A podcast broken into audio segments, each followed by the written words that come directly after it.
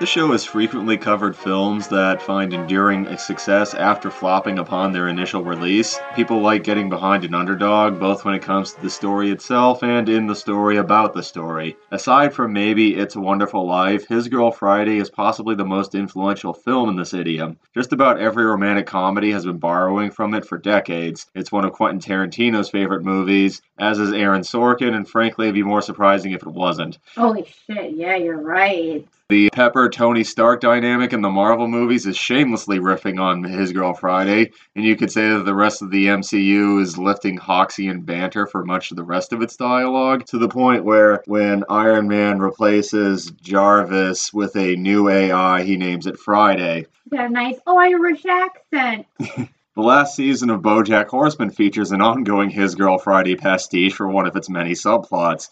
And that's just the tip of the iceberg. This film has legs, and it extends for miles. I mean, so did Rosalind Russell. Oh my god, she's tall. And I think part of that is due to the film being in the public domain, but also tied to it just being a great film. We'll be getting more into that in the episode itself. My name is Ryan. This is A Real Deep Dive. And I'm Rachel, back again, as usual. This is my pick, and you had never seen it before. No, I had never seen it before. I mean, I I don't know. I haven't actually watched that many screwball comedies. My parents tried to show me Bringing Up Baby, but I found Katharine Hepburn's character really annoying, so we didn't finish watching it. Let's dive into the plot of this, because we needed to take a day after watching it in order to just process it, because His Girl Friday crams the plots of three movies into ninety minutes. Yeah, I felt like I had just gotten off one of those spinning carnival rides, and I continued to, you know, feel a little dizzy afterwards because it moved so quickly. I mean, I, I like this movie. I had a great time watching it, but yeah, I definitely wanted a break before we started recording. This film takes place in the past, but not really. Uh, in order to get around Hays Code censorship, which I'll be getting into more oh, detail Hays later on, Code. You know, there's a prologue telling you that this takes place in the distant past where politicians were crooked, uh, you know, the, the sheriff was prone to graft, and the news media are filled with sensationalist parasites, not like now. It's been reformed. It's better now. And mind you, this was made in nineteen forty, and now here we are laughing uncomfortably at twenty twenty-one and Fox News and other things we're not going to talk about. And while it isn't as easy to tell now as it was back then, His Girl Friday makes absolutely no effort to make itself a period piece. Everything there is incredibly contemporary. To when it came out. Yeah. All right, we open with Walter Burns, played by Cary Grant. He is the gruff editor of the Morning Post. He learns, through a long roundabout argument, lots of that going on in this movie, that his ex-wife and former star reporter, uh, Hildegard Hildy Johnson, played by Rosalind Russell, is about to marry the dull insurance man Bruce Baldwin, who's played by Ralph Bellamy. I have to say, though, is that it's been a very long time since I've seen anything where Cary Grant looks super young. And I was like, whoa, wow. I mean, he ages very gracefully. Yeah, but that's true, but it's like he's super young. It's just kind of, I don't know. Uh, he, was, he was thirty-five when they were shooting the film. Well, he looks very young. Not thirty-five is old. Yeah, uh, Hildy is planning to marry Bruce and retire to suburban life outside of Albany, New York. Determined to sabotage the nuptials, Burns exploits Hildy's obsession with getting a juicy scoop by trying to entice her to cover one last story. The high-profile execution of Earl Williams, played by John Quaylen, a shy bookkeeper convicted of murdering a black police officer. You see, both the mayor and the sheriff want this guy to swing at the gallows because they're both dependent upon the African-American vote to secure re-election. Mm-hmm. This is definitely something we're going to talk about later, right? Yes. Uh, yeah. Anyway. Yeah, Walter browbeats Bruce and Hildy into, you know, letting him take them to lunch. During that meal, uh, Walter insists that Williams is falsely accused and that Hildy is the only available person who is savvy enough to clear him with her journalistic expertise. Burns uses several underhanded tactics to try to trick Hildy into going along, but she is not fooled by any of them. She knows him of old, as she flat out says. Yeah, and her husband, her well, her fiancé, he kind of takes him at face value because he's just so charming. Bruce is a bit dim. Yeah, he is. Ultimately, Hildy complies when Burns agrees to take out a one hundred thousand dollars life insurance policy from Baldwin, therefore getting him a one thousand dollars commission. Yeah. A lot of money. Which he does not actually pay. Soon afterwards, Walter plants a watch on Bruce and gets him arrested for theft, therefore just getting him out of the way, setting up a running gag where Walter just keeps getting Bruce arrested. Hmm. Hildy gets things starting by bribing a prison guard in order to get an interview with Williams. She's like, oh, is this your money?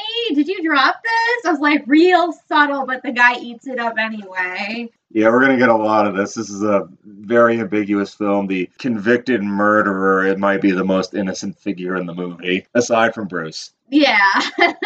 Bruce is a patsy.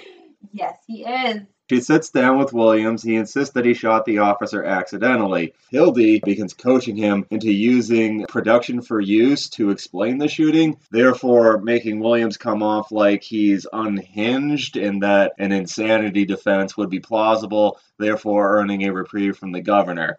To be real quick on this, production for use is an element of Marxist ideology, is usually used to distinguish communism from socialism. The idea that if a good or product is manufactured, it has to have a use to it. Hildy coaches Williams to say, oh, he had a gun, and the point of the gun is to shoot it, so if it was produced, he must use it, which is a crazy misattribution of what production for use means. Yeah, I was like, there's a lot of talk about them red communists, them commies, in this movie, and I'm like, all right, it's kind of early for that, but I, I guess. Well, the first major Red Scare was just after World War One. It's, it's it's still there. Yeah, but it's nineteen forty. It's about to be World War Two. Uh, the commies are about to be our friends, yeah, quote unquote, but, for a short period of time. But not yet. Yeah. Another thing that makes this film not even pretending to have a period setting mm. is that there are direct references to Hitler. Oh yeah, there's a European war happening right now. Mm. Burns goes through a lot more trouble to keep Hildy from leaving the story and getting married, as I mentioned before. He uh, sets up Baldwin to get jailed for stealing a watch at first, forcing Hildy to bail him out. And while that's going on, Williams escapes from the bumbling sheriff. This occurs because the sheriff and the psychiatrist who's supposed to, you know, interview him once again He's for his competency, cool. the sheriff hands Williams a gun. A which loaded he then, gun? Yeah, which he uses to shoot his way out. Okay, when he said that, where did he shoot the, um... the sheriff, not the sheriff, the psych. What did he, what did he call it again? He shot him in the what? Oh, God, I'm totally blanking on it. Yeah, but whatever it was, it made me think, oh, he shot him in the balls, but they just couldn't say that. Yes, uh, I'll mention this more on the production side of this, but Hawks hired a number of people to doctor the script, one of whom was there to put in things that could slip through the Hays Code. Once again, more on that later. Hildy repeats her attempt to retire, but the lure of a juicy byline proves to be too much for her. Her suspicions about Burns are confirmed when he gets Baldwin arrested once again, basically the moment he gets Baldwin out of jail. This time, he gets one of his female acquaintances to bump into him on the street and then accuse him of mashing her, which is a nineteen forties term for groping. Yeah, I was like, is he talking about some kind of sexual assault here? And I'm like, oh, yeah, he is. Or, you know what I actually thought? I thought they were arresting him for solicitation until he said mashing. No, wait, so is solicitation when you're the one wanting the job or performing it? Soliciting is when you are offering the service. Oh, okay. All right. Yeah, I had to look up the difference between symbolism and symbology earlier this week, so I'm trying to make sure that everything stays accurate.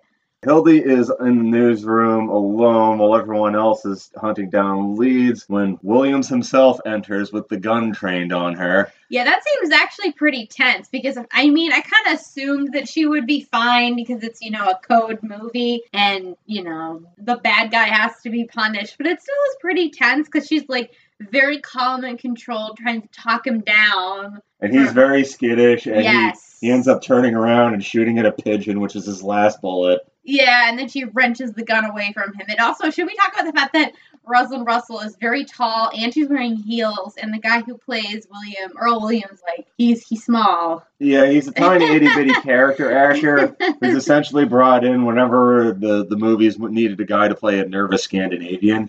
All right, works. Nice work if you can get it.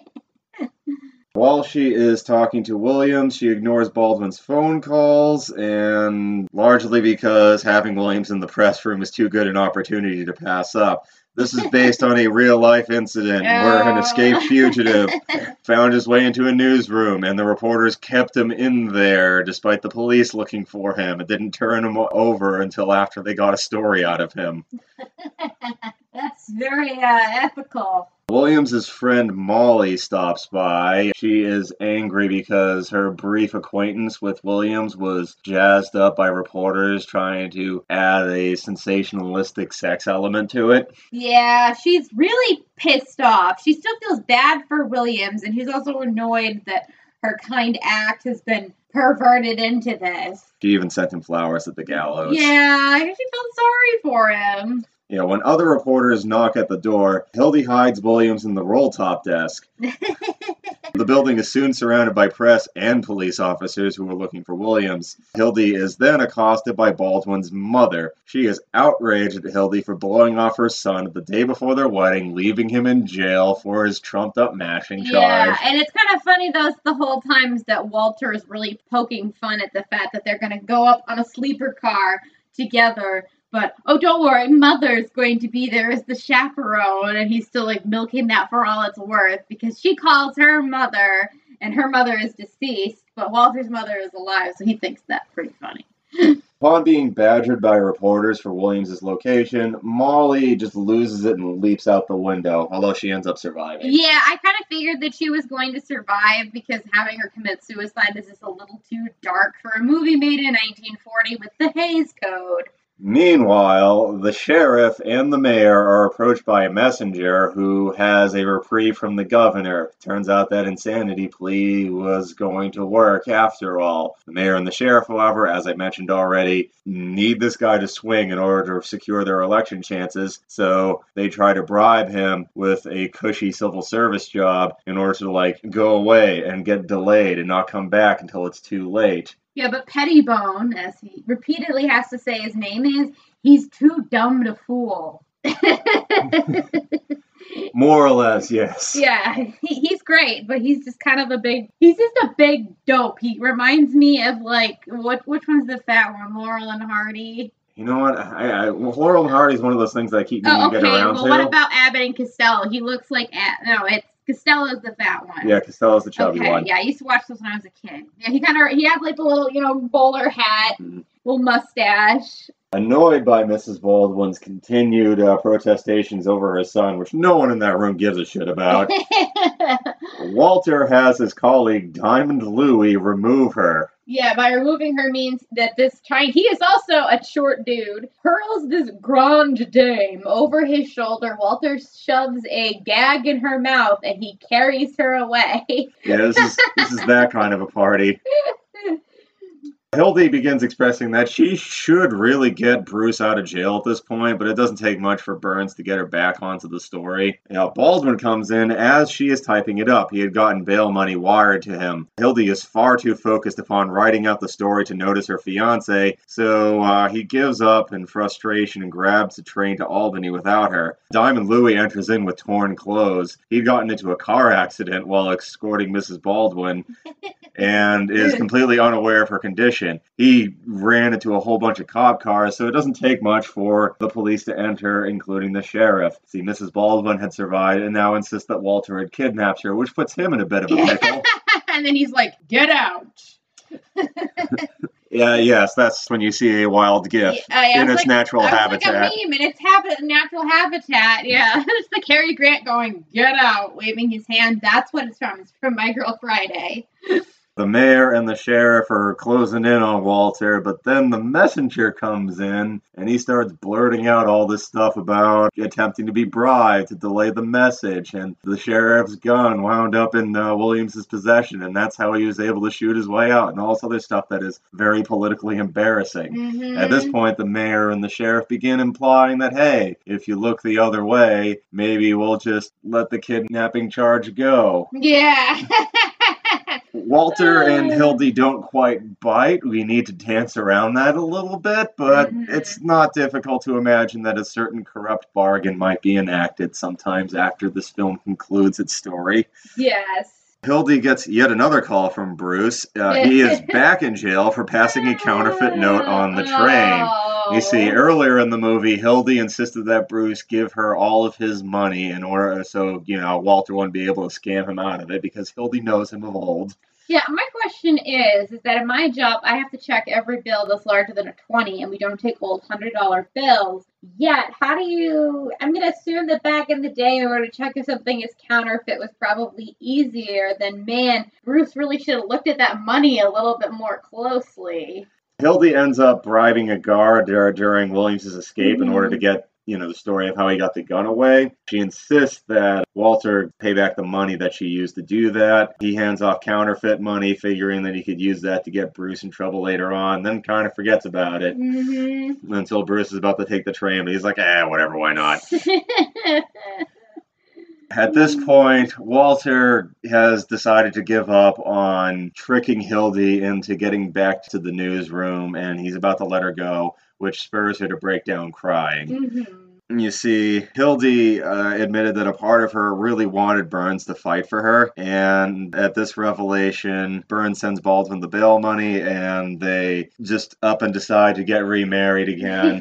It's going to work this time. Burns promises to take Hildy to a Niagara fabulous Falls. yeah, fabulous honeymoon in Niagara Falls, the, the honeymoon that he never took her to in the first place because he's too married to his own work. Mm-hmm. However, he immediately learns about a hot story in Albany, and the two rush off to cover it. Yeah, although Hildy's honestly kind of disappointed that they're going to go to Albany. I mean, I like Albany. I lived there for you know, when I was in college, but like, she's still just like, oh, all right, I, I guess. I guess we're going to Albany. Walter quips, hey, do you think Bruce can put us up? And that's the last line uh, in the movie. Yes. The last line in uh, the source material is, that son of a bitch stole my watch.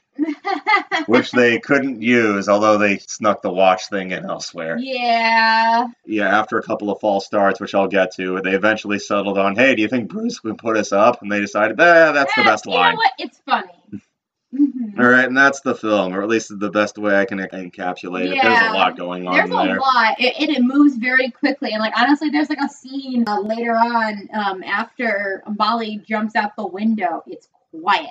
And, like, it's such a noticeable quiet because, you know, they've just watched something kind of disturbing happen and the reporters, and it's kind of their fault for, you know, kind of destroying this woman's, you know, sense of self. It just, it's very eerie. Constant noise and motion. Yeah, there's a part earlier in the film where uh, Hildy chastises her male colleagues for going full yellow journalism on Molly, and mm-hmm. there's just this awkward pause that lasts forty-five seconds, which is an eternity in His Girl Friday oh. time.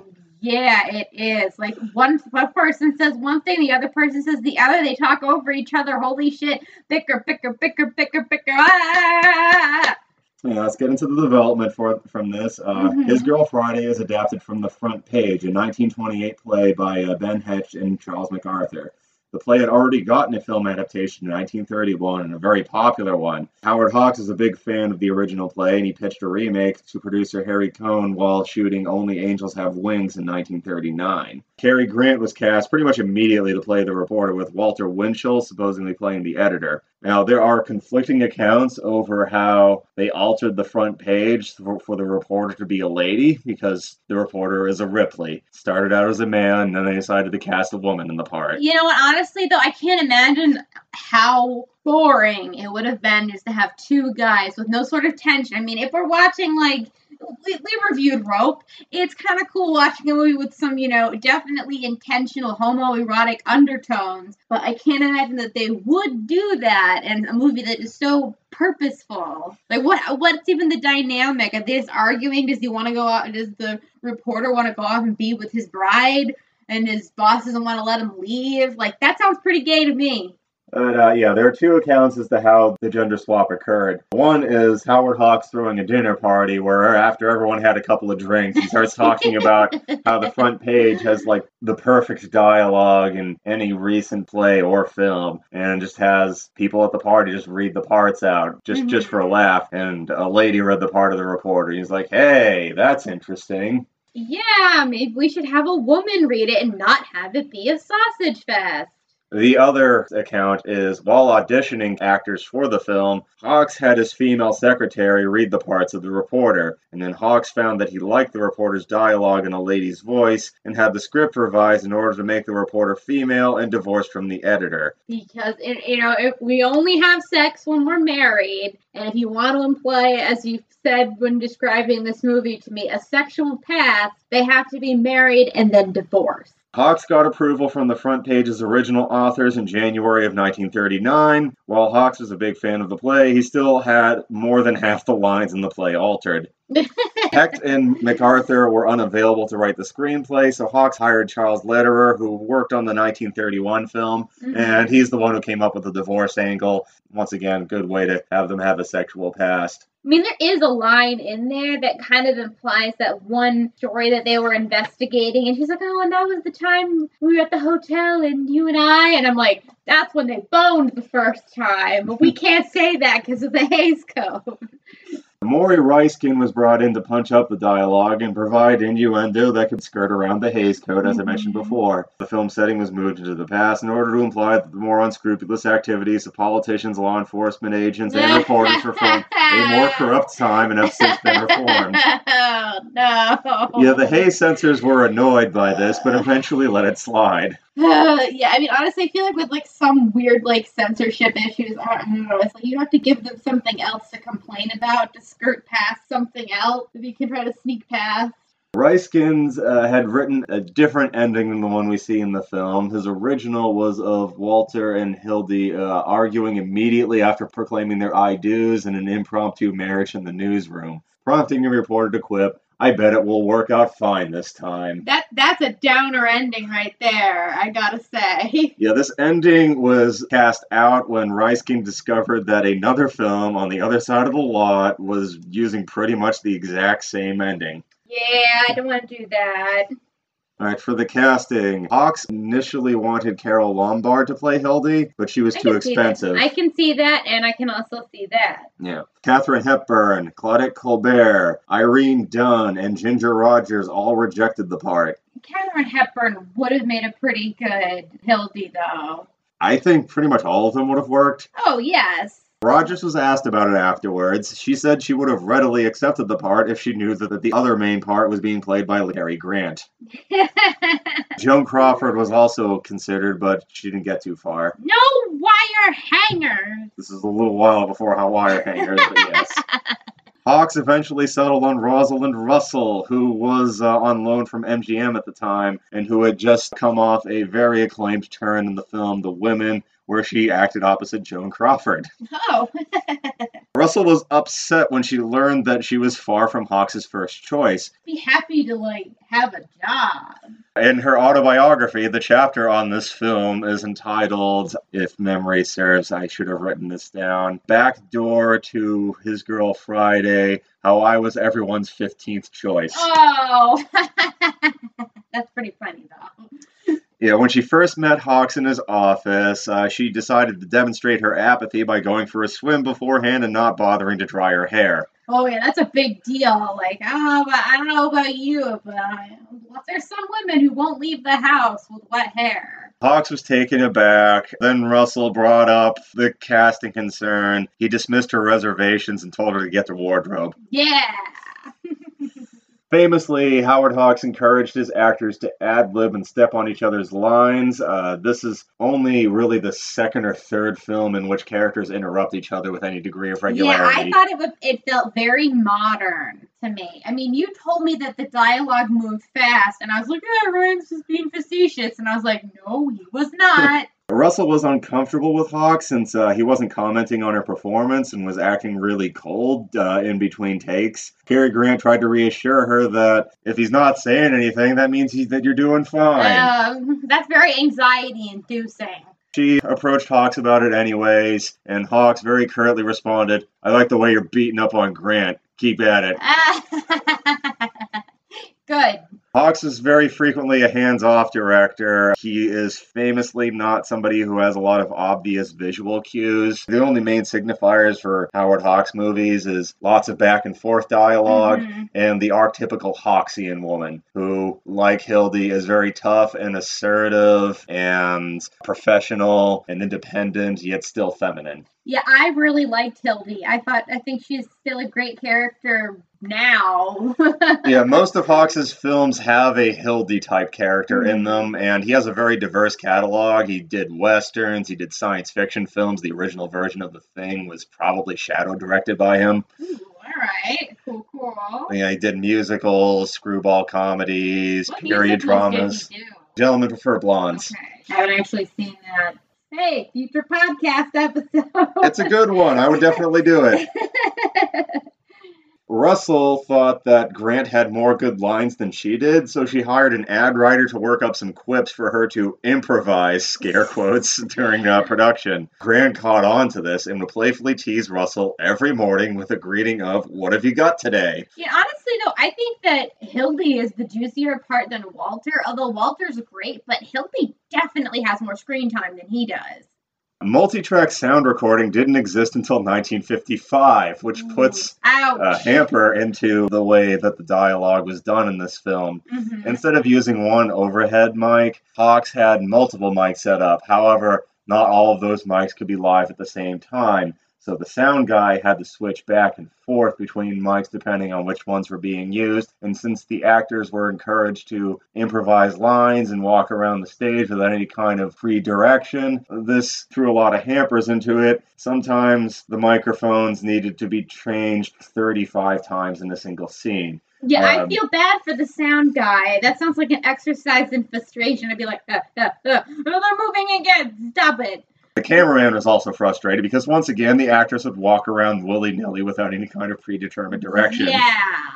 And furthermore, Russell uh, apparently had a somewhat weak jawline mm-hmm. and needed careful lighting for her to look youthful, at least by nineteen forty standards. So that was a nightmare for the cameraman. Eventually, the makeup guy just took the pencil and just drew underneath her chin so she would have a strong shadow under her jawline no matter what. Okay, that's actually kind of funny. But, it, like, youthful, like, how old was she when this movie was made? She must have been pretty young. She was in her late twenties, early thirties. Okay, well, in your late twenties back then meant you were an old bag, so...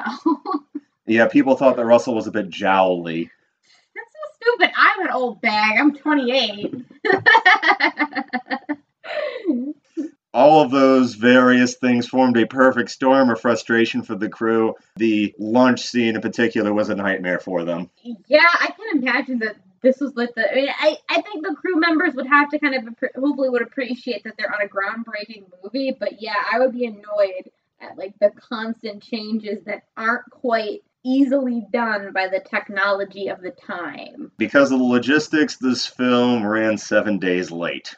Only seven days? Yeah, yeah. It doesn't seem like much, especially when you compare to, like, certain other films, but... I'm like, only seven? That's nothing.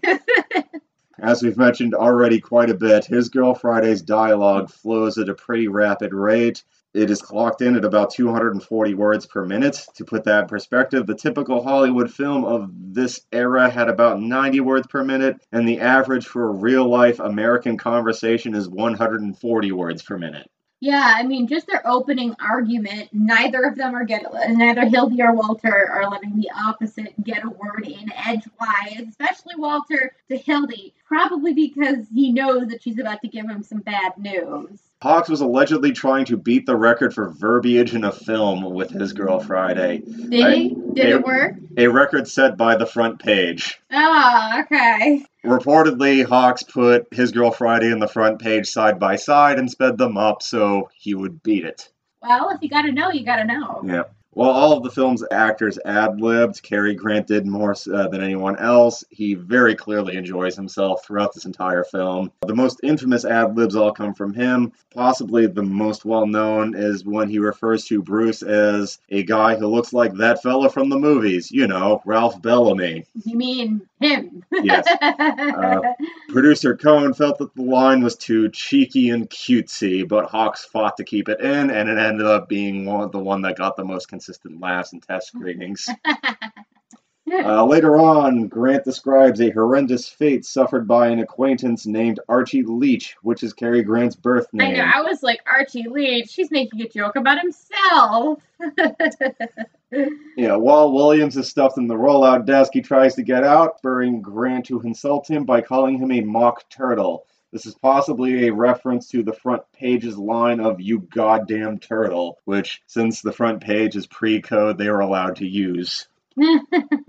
Although I, I think that's only in the stage play and not the film. I should really see the Front Page at some point or another. However, some people believe that Grant used the term mock turtle because he played the mock turtle in a nineteen thirty-three film version of Alice in Wonderland.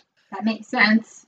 All right, for the release and reception of this film, uh, the film was rush released, and the reviews were largely positive. Almost everyone liked it. Even people who were getting kind of sick of the Front Page. That film was a big hit, and lots of other movies were ripping it off. Yeah. His Girl Friday was just the first official remake. But different. It's got a lady in it. There are a couple of detractors. Once again, some of them were kind of sick of the riffs on the Front Page, although, as you said, most of the people gave it a pass because in this one, the reporter's a lady. Yeah, it's a lady in there. Tension. Yeah, yeah, their arguments have a sexual tension. And some people thought that Cary Grant was miscast, which seems ridiculous, but... Really? He's perfect. I can't imagine any other contemporary actor playing that role with enough charm as Cary Grant, because I feel like if you had a different actor or you played him just a little differently, he would come across as a bully. I mean... He is a bully, but like an unfun bully. A lot of people suggested that Clark Gable would have done a better job. I can see that. Yeah, I can see Clark Gable making it work, but yeah, Grant crushes it. Mm-hmm. The film was a financial disappointment, hmm. and uh, it was completely ignored at the Oscars by uh, the film that buried it, which is The Philadelphia Story. Okay. Another romantic comedy where Cary Grant is trying to win his ex back, uh, oh, wife back. I, okay, I gotta say, though, if anything was gonna beat this, that's a good one to have beaten. And that's another movie that definitely plays around with the censors. The rehabilitation of His Girl Friday's reputation occurred when Columbia forgot to renew the film's copyright in nineteen sixty-eight and it lapsed into the public domain. Like It's a Wonderful Life, His Girl Friday soon became a popular choice for T V stations looking for inexpensive time slot filler. Constant reruns led to a growing cult audience and a cultural reappraisal. Now it is considered a classic film and one of the formative uh, screwball comedies. It was selected for preservation by the Library of Congress in nineteen ninety-three. However, because it's in the public domain, there are more than a few crappy screen transfers. The version that we watched on Amazon was not very good. Yeah, everyone looked a little hazy. There was a twenty seventeen Criterion restoration, which I should get at some point, because yeah. I'm sure it's immaculate. Oh, yes. I, I'd rather... give that money to the Criterion Collection than the Big A, which is my enemy now. I mean, at least Amazon didn't have the temerity to charge us to watch His Girl Friday. Yeah, yeah, that that's true. But it's like I work in an independent bookstore, so I gotta like, you know, fight Amazon. Yeah, I should have gone to YouTube. You know, because they're owned by Google, a much smaller company. Uh, there's no way to win, folks. There's no ethical consumption under capitalism. All right, let's uh, get into the cast of this film. Mm-hmm. If there's anything more to be yeah. said about Cary Grant as Walter Burns, he's fantastic in this. I, I love Cary Grant. He's oh, yeah. super charming, even in movies I don't like. And yes. This is a very good movie that he is very good in. Mm-hmm. I've always liked him in um, I Was a Male War Bride, where he plays this French guy. Yeah, I know. This French, this free French officer um, has a long-standing flirtation with this female army officer, and they go on one last little adventure together in, you know, now free France, and they fall in love and they got to get married. But the problem is that all of, like, the let's take your war bride home are for women. So he has to be like, I am the spouse of a female army officer. I am a male war bride. And they just had to go through all of the bureaucracy, including dressing in drag. It's pretty funny. Grant's transatlantic accent, yes. uh, the way where he's incapable of saying a line without it coming off as wry. This part just plays shamelessly to his strengths. Yes.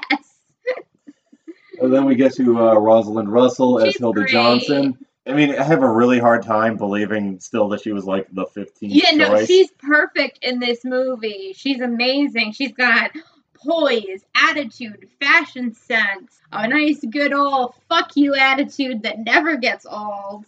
Yeah, as mentioned in the uh, When Romance Meant Comedy column at the A V Club, she owns this film the second she walks in mm-hmm. with that loud, look at me, I'm important dress, complete with hat. With that hat, I was like, that hat is so stupid looking, but she makes it work.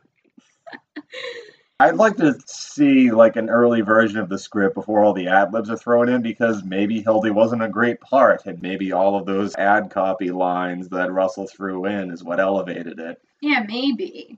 Oh, yeah, next we have uh, Ralph Bellamy as Bruce Baldwin, uh, who I think is often an overlooked part. He's but a dope. Baldwin was initially a possessive jerk in earlier drafts of this film, but was rewritten to be a comedic patsy. Yeah, and like, if he was a jerk, and you could not have had him as a jerk, and to have Hildy put up with his nonsense for two seconds, it would not be believable. It is believable to me that she would decide that, hey, you know what, I'm going to marry this bland potato of a man. Yeah, he, he clearly adores me, and he has a normal, stable job, and it doesn't run his life. He can leave his work home with him. Mm-hmm. That can be attractive after divorcing Walter. Yes. It makes sense that she would go to him as the rebound. And while many rom-coms make the romantic rival a jerk in order to make the leads more bound to be together, I always encounter that as a bit of a cop-out. I always prefer it when the romantic rival is actually somebody you you don't really hate that much. Yeah, honestly, that is one of my biggest beefs with any sort of, like, romantic storytelling. And uh, I definitely gotta say, like, I don't like the whole disposable fiancé trope or disposable boyfriend. Like, it's just, it, it is a cop-out. And, like, and I even think that making them too likable can have its problems. Like, did we talk about this, like, off a podcast or during a podcast where I talked about... We did in When Harry Met Sally. Oh, When Harry Met Sally, about how you it's hard for me to, to like Jim after what he does to... God, what's her name? Karen Filippelli. I almost called her Rachel, but she's Rachel in the British version. Yeah, because I was like, she was so nice, and he dumped her, and we can't even watch it happen because we'd all hate him. Yeah. But yeah, getting back to Bellamy working better as a patsy than as a jackass. It's funnier watching, you know, basically him get screwed up all the time. But another way that it serves Hildy's character is that Bruce's inability to match pace with Hildy is a good indication of how Hildy isn't meant for Bruce. Because at the yeah. very beginning of the film, she's like, oh, I'll be back in ten minutes. And he tries to throw out a smooth one and be like, ten minutes is a long time to be away from you. And she stumbles like, what? Yeah, she's like, say it again. I just wanted to hear you say it again. And then she's just like, da, da, da, da, da, da, da, da. Yeah. Yeah, yeah, yeah, yeah. She and Walter are like back and forth, back and forth, blah, blah, blah, blah, blah. Just erotic tennis match. I'm like, yeah, that's where the fire's at. Not with that potato. Mm-hmm. This film has a very tight bench of supporting players. Uh, oh, yeah. Yeah, the various press reporters, all of them get at least a couple of decent quips to throw out. You know, getting shot at by the cops. Like, watch where you're aiming that thing. Yeah, and then there's, you know, Pettibone, who I think that guy enjoyed every scene he was in. The two people I wanted to highlight specifically was uh, John Quaylen as Earl Williams. Oh, yes. And I said, he might be the most innocent character in the film, aside from Baldwin. Yeah. And it it is really hard, because this is a guy who shot a black police officer. Yeah. And they're trying to write him off as this harmless nut case. Mm-hmm. And the film sells that really hard, and you're willing to believe it if you're willing to ignore, say, modern two thousand twenty-one context. Yeah, I mean, I, I think sometimes you, you do you can and should judge things by the standards of today, but also it's good to take a look at, not to like let it go, but to kind of, I guess, under the context, understand the context in which it was made, but you still should be able to criticize it especially in today's world when what's literally happening right now as we record this episode. Yeah, this has come up a couple of times before mm-hmm. because, you know, we're th- we're throwing disclaimers in front of classic films that yeah. have late racial slurs in it, and there's a mm-hmm. sort of reactionary movement against that. And one of the reasons why it's so much more prevalent is because we live in a post-streaming landscape where everything is available at the click of a button. Yeah. If you want to watch His Girl Friday, you don't have to track it down anymore. You can just look it up on YouTube mm-hmm. or there are fifteen different rough edits on Amazon and various other places. So you could just be a kid who's like, hey, Muppets, but then why is Johnny Cash in front of the pro-slavery flag? Was Johnny Cash a reactionary yeah. neo-Confederate?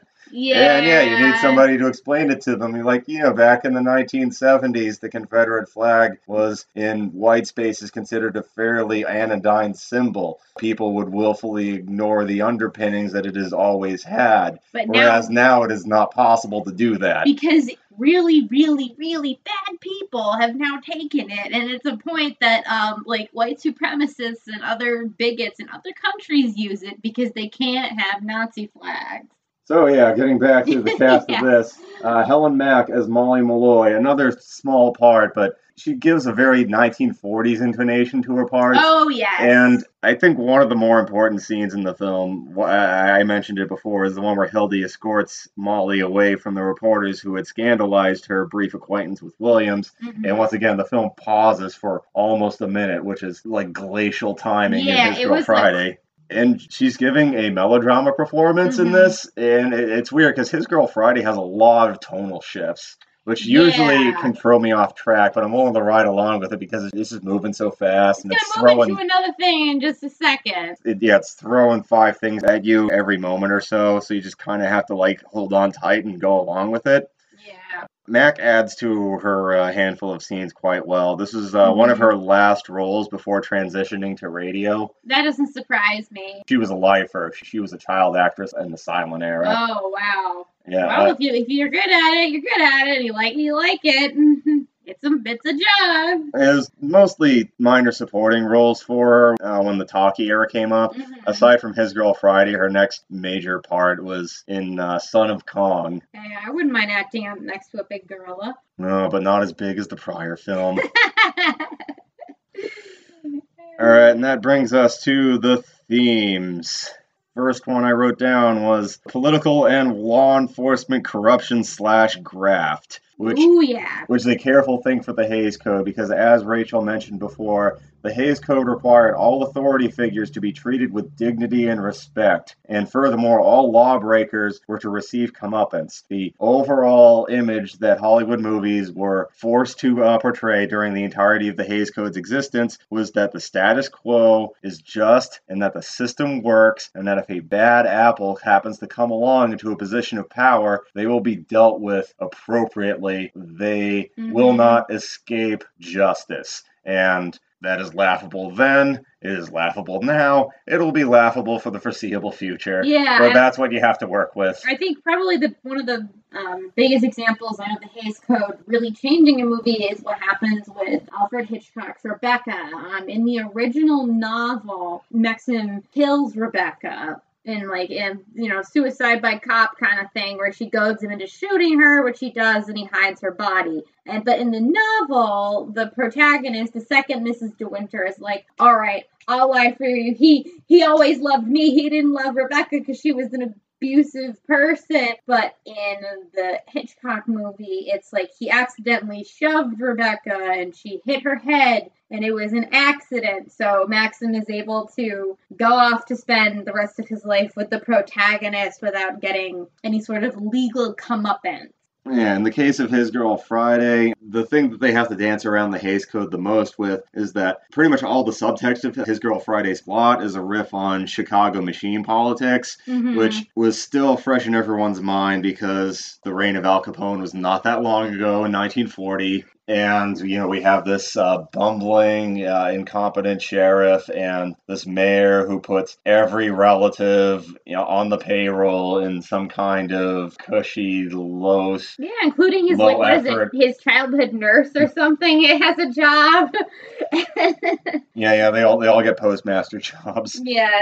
And you should keep in mind while you're watching His Girl Friday that apologists for the spoil system were still around. See, back in the nineteenth century, it was considered expected and actually good, really, for every incoming administration to give cushy government jobs to their friends and allies who helped install yeah, them into place. Um, yeah, I'm from I'm from upstate New York. We learned about Tammany Hall and Charles Guiteau shot President Garfield because he was, for no good reason, expected to get a nice cushy government job. And Boss Tweed was in living memory in yep. nineteen forty. So there are still people who are being like, hey, that's not so bad. And His Girl Friday is just no, taunting that sort bad. of thing. It is bad. But they have to do it while conforming to the Hays Code, yes. hence the uh, fake period setting mm-hmm. and the little wink, wink, nudge, nudge, and innu- innuendo everywhere. Everybody got that? This leads me to another point, censorship forcing creativity. Mm-hmm. Because when we're talking about the sexual tension for His Girl Friday, it's, it's common to classify this film as a romantic comedy or a screwball comedy, which some people consider a proto-rom-com. Mm-hmm. However, even after you factor out all of the uh, socio-political subtext and the murder trial and the stuff, the romantic aspect, which it never goes away entirely, is always one of four or five things that are also going on. Mm-hmm. And yeah, it's like, you yeah. can't look at it if you're looking at the other thing that's going on over there. yeah, Walter and Hildy share one chaste kiss, which is yeah. about as much as they're allowed. Yeah, he gives her a nice little polite goodbye kiss. Yeah, all signs of their attraction and the fact that neither of them is over the other is communicated solely through the subtext and the dialogue and never directly. Nothing can spur creativity quite like limitation. Oh yeah, that's why we have the bottle episode. And, you know, when you think about it, the reconciliation of Hildy and Walter is very abrupt. While things happen very fast in this film, it happens incredibly fast at the, uh, oh, hey, we're getting married again. We're like, wait, what? Yeah, uh, to be really honest, I thought that this movie took place over a longer time span than just a few hours. Yeah, that brings me to my next point, feminist undertones. Mm-hmm. If you go to a film class and they talk about feminist film theory, His Girl Friday is often the first film they bring up, sometimes the only film they bring up, because mm-hmm. this can often be baby's first feminist film. It's right out there. Because Hildy was initially written to be a male character, there are some aspects that probably wouldn't have been in- introduced to her if she had started out female from the get-go.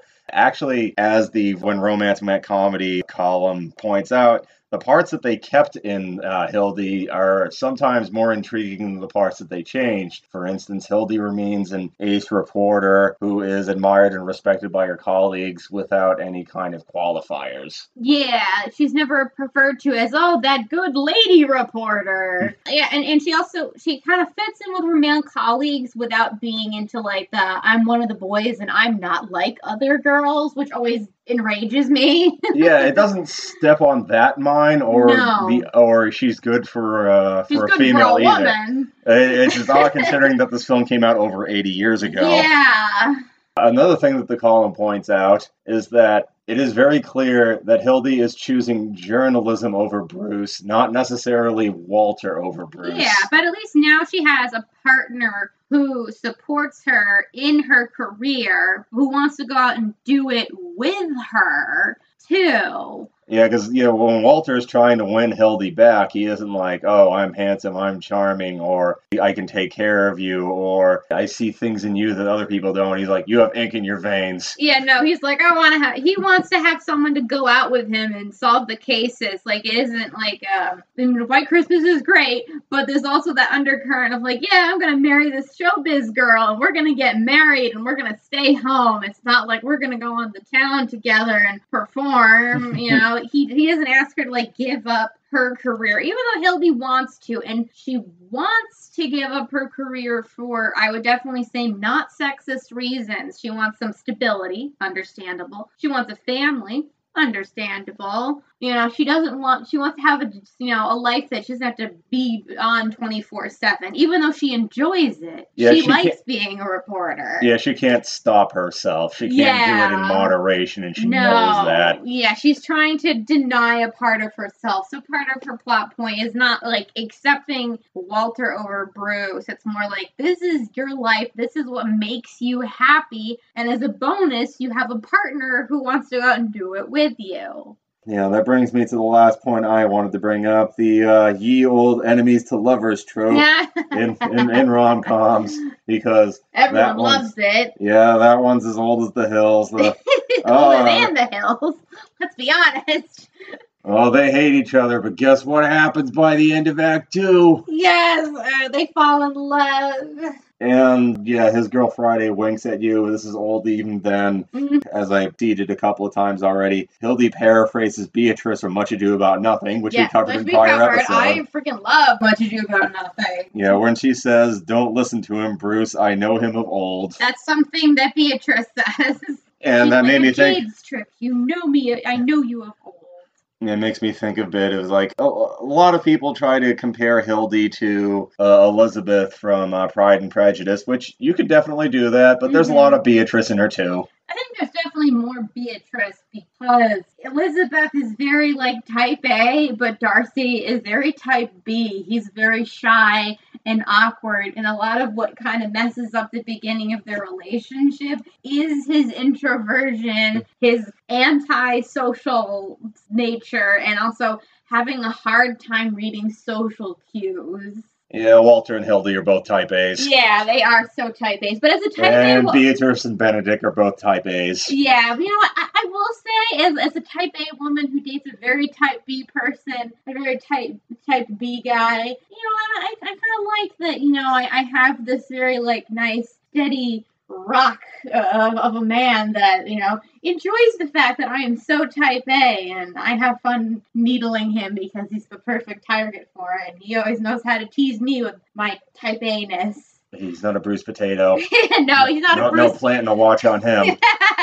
No way. Well, that's everything in my notes. Is there uh, anything about His Girl Friday that you'd like to touch upon before we close? Are we going to talk about the origin of the phrase, like, My Girl Friday? It comes from Robinson Crusoe. Oh, yeah. The poor indigenous guy on the island, before he shows up, he names him Friday. He's like, my man Friday. Although I always really liked the um, Perk of Vagrant uh, comic by Kate Beaton, which she drew a little short comic of what um, Robinson Crusoe is like from um, Friday's point of view, where he's like, this smelly guy showed up at my house. He tries to eat the food that will kill him. He's trying to make me his servant. This is really annoying, and it's just really funny.